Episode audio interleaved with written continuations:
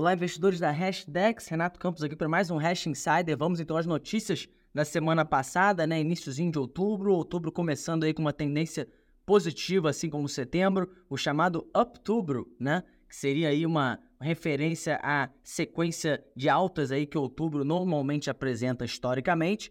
E outubro, de fato, permanece numa toada positiva, com o Nasdaq Crypto Index encerrando a primeira semana subindo 1,1%, Bitcoin subindo mais, né, ou seja, puxando essa alta, né, com 2,9% para cima, enquanto o Ether aí na contramão caiu 2,4%. Mas vamos às notícias interessantes da semana. A primeira envolve o Brasil, né? As autoridades brasileiras divulgaram planos para introduzir um sistema de identificação digital, né, basicamente a nossa identidade, para os cidadãos aí aproveitando tecnologia blockchain.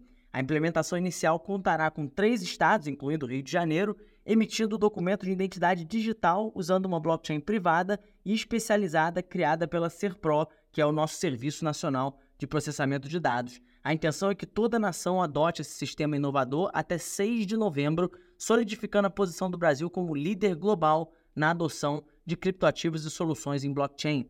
Nossa segunda notícia bem impactante, o UBS testou aí o lançamento de um fundo tokenizado na rede do Ethereum, como parte do projeto chamado Guardian, um esforço colaborativo liderado pela autoridade monetária da Singapura e o UBS, é uma iniciativa aí que representa a entrada do UBS, talvez um dos poucos é, é, grandes investidores institucionais do mercado financeiro tradicional que a gente não tinha trazido notícia aqui no Hash Insider. Então, agora UBS no mundo dos fundos tokenizados, isso aí vai servir como um teste para a realização de outras atividades relacionadas a fundo na blockchain, segundo o próprio UBS. Por último aqui, uma mensagem também do mercado financeiro tradicional, mas remetendo a cripto.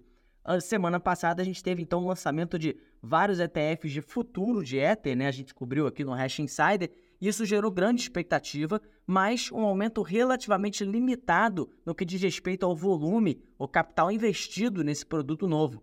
O início mais lento desse ETF de futuro de Ether pode ser resultado aí da expectativa de um ETF à vista, em breve, né? uma vez que a maioria dos investidores prefere o produto spot, né? o produto à vista. Então vamos acompanhar isso. E aí, um, da Hashdex aí, eu trago para vocês aí, criptoativos escapam do efeito de setembro. Né? O efeito de setembro de queda no desempenho do mercado de ações, historicamente, não se refletiu nos criptoativos, uma vez que o Nasdaq Crypto Index subiu 2.4 durante o mês passado, e aí eu trago para vocês aí a nossa carta mensal, convido vocês a darem uma olhada e vou deixar o link também para o nosso call mensal que ocorreu semana passada, onde a gente detalhou aí os principais acontecimentos e temas de setembro. Vou deixar o link aí para quem quiser assistir a reprise.